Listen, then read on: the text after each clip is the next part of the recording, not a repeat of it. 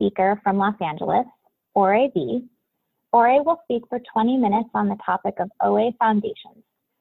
My name is Ore, and uh, I'm a compulsive overeater. You can go ahead and throw those pictures up. Um, hello, everyone. There he is. There he is in all his glory. Ore B. um, yeah, like I said, I'm a compulsive eater. Um, this current, uh, I'm a, I'm about three years and 11 months of, uh, of this current recovery. Uh, you can scroll down. I think there's one more picture there. And, uh, my top weight was, uh, who the hell typed in, damn you big? oh my God, that is so wrong, but so right. oh, thank you for typing that in. Um, so yeah, um, my top weight uh, was 485 pounds, and uh, I've been in program since uh, '99, and um, I've had multiple periods of so-called uh, abstinence and longer periods of relapse where I gained all my weight back and then some. And those pictures you saw um, were me at uh, that that was that that was me at my uh, my heaviest in my whole experience in dealing with this addiction it was 485 pounds. And um, I want to start off uh, with uh, a reading from the doctor's opinion, XXVIII. In the doctor's opinion, it says men and women drink essentially because they like the effect produced by alcohol. The sensation is so elusive that while they admit it is injurious, they cannot over after time differentiate the true from the false. To them, their alcoholic life seems the only normal one. They are restless, irritable, and discontented unless they can again experience the sense of and comfort, which comes at once by taking a few simple drinks, drinks which they see others taking with impunity.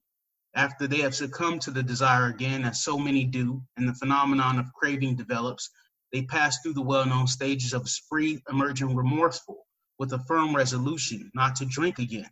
This is repeated over and over, and unless this person can experience an entire psychic change, there is very little hope of his recovery. So, you know, I don't eat just because I like food. I'm eating for an effect, right? And it's taken me a long time to fully buy into what the big book is offering me. In this picture of the addict, it talks about a phenomenon of craving. Like that's what differentiates me from a normal eater. You don't get to 485 pounds by just liking food and like to indulge from time to time. I was eating for an effect. I was eating to take an edge off. I was eating to blot out reality. And that's what gave me that sense of ease and comfort. It, it, you know, because without it, once you take away the food, I'm in a permanent, or I'm in a seemingly permanent state of uh, irritability, restless, and discontented, discontentedness. Like that's what reality does to me. Without this program, like I don't know how to deal with reality except by overeating. And I need massive amounts of food um, for me, I need massive amounts of food to quiet the, ins- the disturbance that's in me without this spiritual solution. And continuing on, he says, on the other hand, and strange as this may seem to those who do not understand, once a psychic change has occurred, a change in my thinking, the very same person who seemed doomed, who had so many problems he despaired of ever solving them, suddenly finds himself easily able to control his desire for alcohol, the only effort necessary being that required to follow a few simple rules.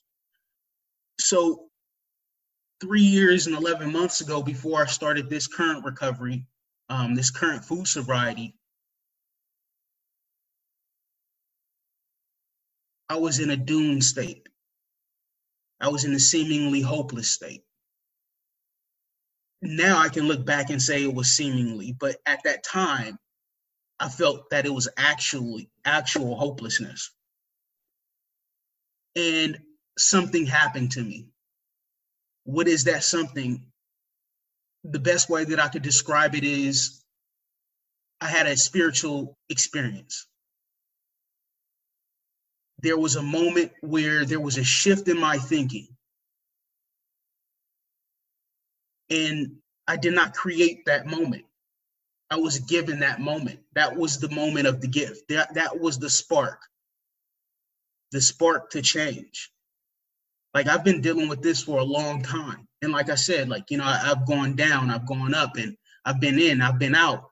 And this last time that I was out, I was in the darkest hole that I ever had ever been. And I was the biggest that I had ever been. And I was the most, I was at a point of hopelessness where I'd even believe that OA would work for me again. Relapse is a big part of my story. And the difference now is how like just the the level of buy-in that I have in this spiritual way of life. Before I always had one foot in and one foot out. Um, I had other options, I thought, until I didn't have any more options. Until I got to a point where this was the only option. This is where this was the only place that I knew of where people were gaining freedom. I had gone to treatment, I had done therapy, I had done seemingly everything that I could to get free of this.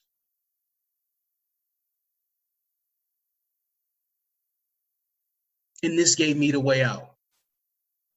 This gave me the way out. This program gave me the way out. The 12 steps gave me the way out.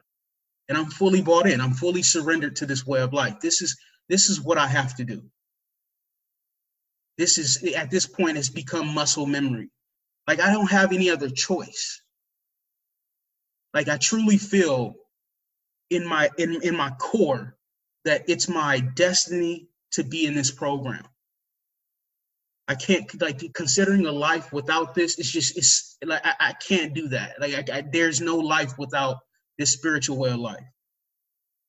I remember around nine months into this current recovery, um, a thought came to me that if I'm going to be good at anything, I want to be good at recovery. And all that means to me is not like try to be the best in program because I have that part of me too. I want to be above others and not not necessarily that, but if I'm gonna work at anything and give hundred percent, hundred ten percent at anything, it might as well be in this recovery lifestyle. And it's not just it's not just the 12 steps right? It's like the 12 steps are my core foundation. It includes therapy. It includes you know seeking outside help uh other other spiritual paths and you know i'm a seeker.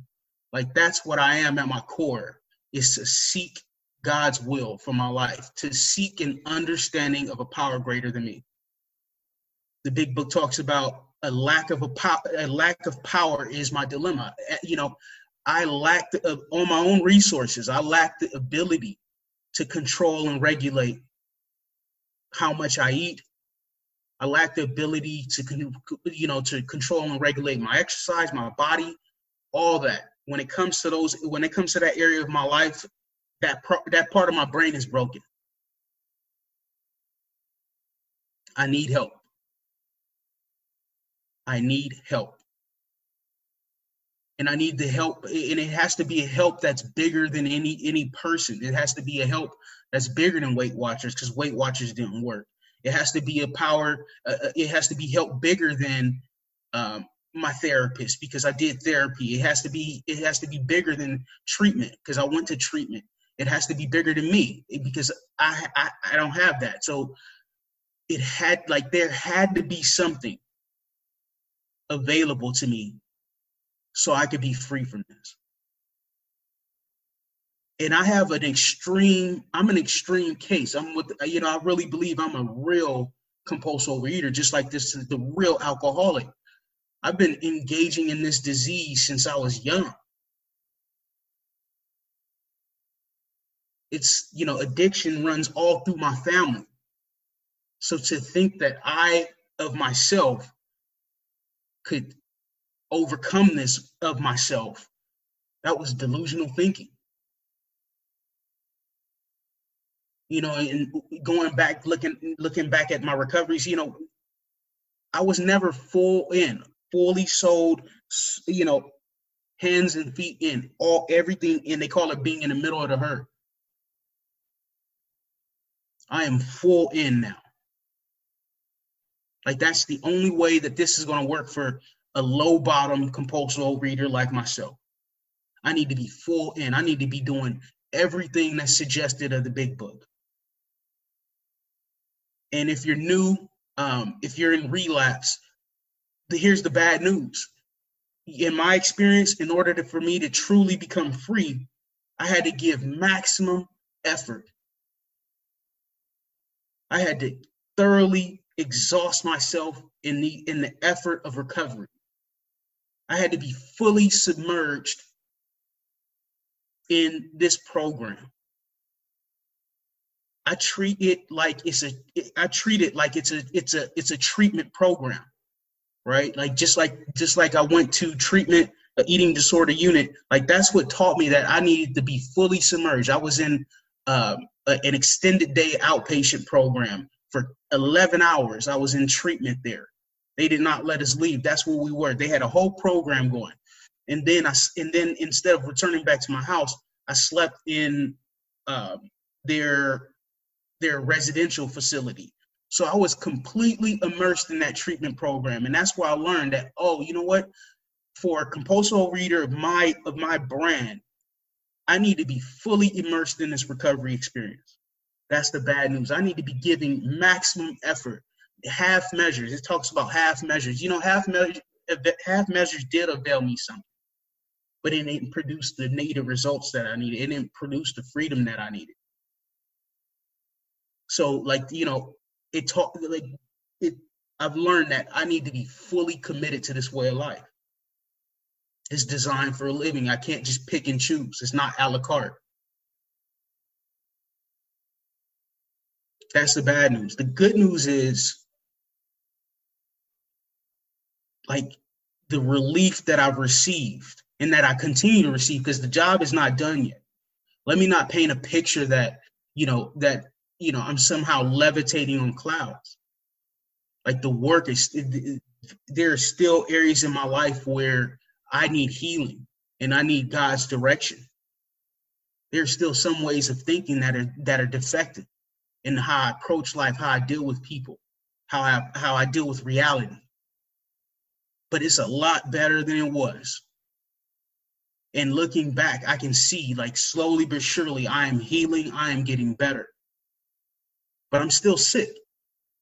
I still need this this way of life. I still need to be full throttle in the way I do this. One of my greatest fears is relaxing the standards of my recovery because I know if I relax the standards, if I start to, you know, not show up for my recovery in a maximum effort way, slowly my thinking starts to change and revert. And actions that, you know, certain actions become acceptable. And that's just a cascading effect, right? That's just going to cascade and eventually end up with me back to where I was. And it's going to be a, a, a miserable journey back. I know that at my core. I have to stay involved in this work. It took a miracle for me to be fully sold on the ideas in this big book. And the reason I use that terminology is because I really identify with the two stories. You know, one guy, he was trapped in a barn he had shut himself up. And he had resigned to the idea of dying, just like Bill did, Bill W. did. He he was completely annihilated by the addiction. And, and not many people know that experience of within themselves, accepting death as the only option out. I know that experience. So when they talk about, you know, the transformation for these guys happened when they became fully sold on the ideas in the big book, in the spiritual, with the spiritual way of life. And for the newcomer, for the beginner, there's certain things, you know, I, I, there's certain things that I look for um, that, if, in my experience, that were evidence of me being fully sold and fully buying into this way of life. It, it translated into my actions, but it started within me. There was a change within me. I started to take actions that I had never taken before. In this in this recovery, I know I, I, I joined a men's group. I wanted no part of being a part of a men's group. I joined a men's group, and they had a hardcore philosophy. They talked about food sobriety. I knew about them years ago, and I avoided them. I did not want any part of what they're talking about because I still wanted to hold on to the food. I did not want to practice food sobriety. Some people call it entire abstinence. I didn't want to give up the food. I still wanted to use food. This time around, I joined that men's group. I listened to what they said. I followed their direction. There was no more fight. When you know, when I came back, my prayer was simple. I said, God, please help me show up. And knowing that I needed to be fully immersed in this way of life, I showed up to meetings every day for almost a hundred days. I know I made calls every day, and it, you know, some calls were just, you know, let me check that box. But there were calls when I heard my thinking starting to, oh, you know what, this is just going to be like every other time. You might as well just give up now, or you might as well just say fuck it that when my mind started to go there, I was picking up the phone and telling all my thoughts. I couldn't trust my thinking anymore. That's what my all my all my prior all my prior experiences had informed me in that it, it, it, taught me that I could not trust my thinking because the disease, the condition, whatever it is, my mind is going to always try to work back toward the food. And in the in the beginning of this recovery, that's one thing I learned is not to trust my thinking. So it wasn't just you know when I had a desire to get some red velvet cheesecake muffins or whatever you know whatever that it wasn't just that it wasn't just about when I wanted to eat. It was just telling on my thinking constantly, running my thoughts by people constantly.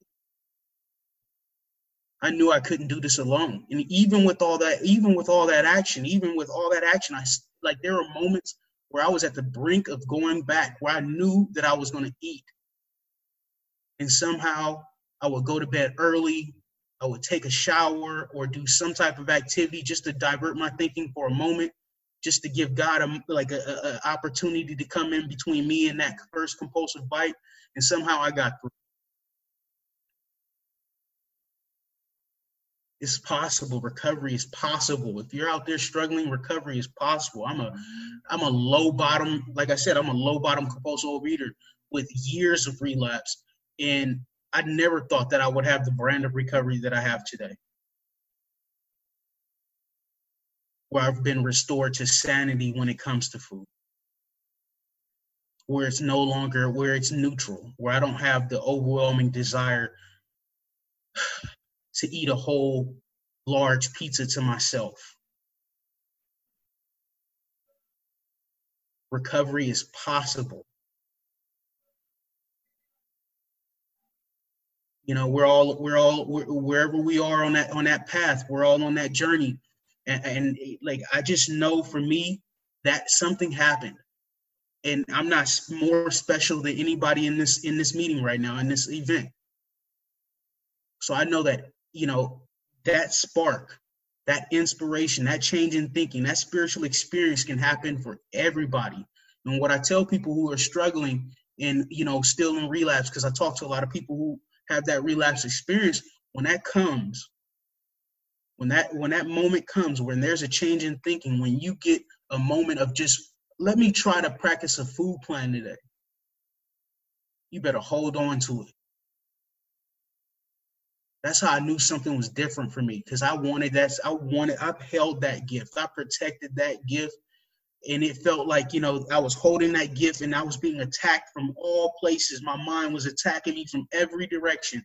And I just held on to that gift. I did not want to go back to the darkness. And today, you know, that 485 pound guy doesn't motivate me as much. I know that's still there. What motivates me today is, you know, I still, the thinking, the thinking, still like the thinking needs work. And that's what motivates me today. It's like how, you know, how much more, how much, you know, how much more healing can I experience? What else does God have for me today in this world? What vision does He want me to carry out? Thank you for letting me talk. Thank you so much, Ore. Thank you.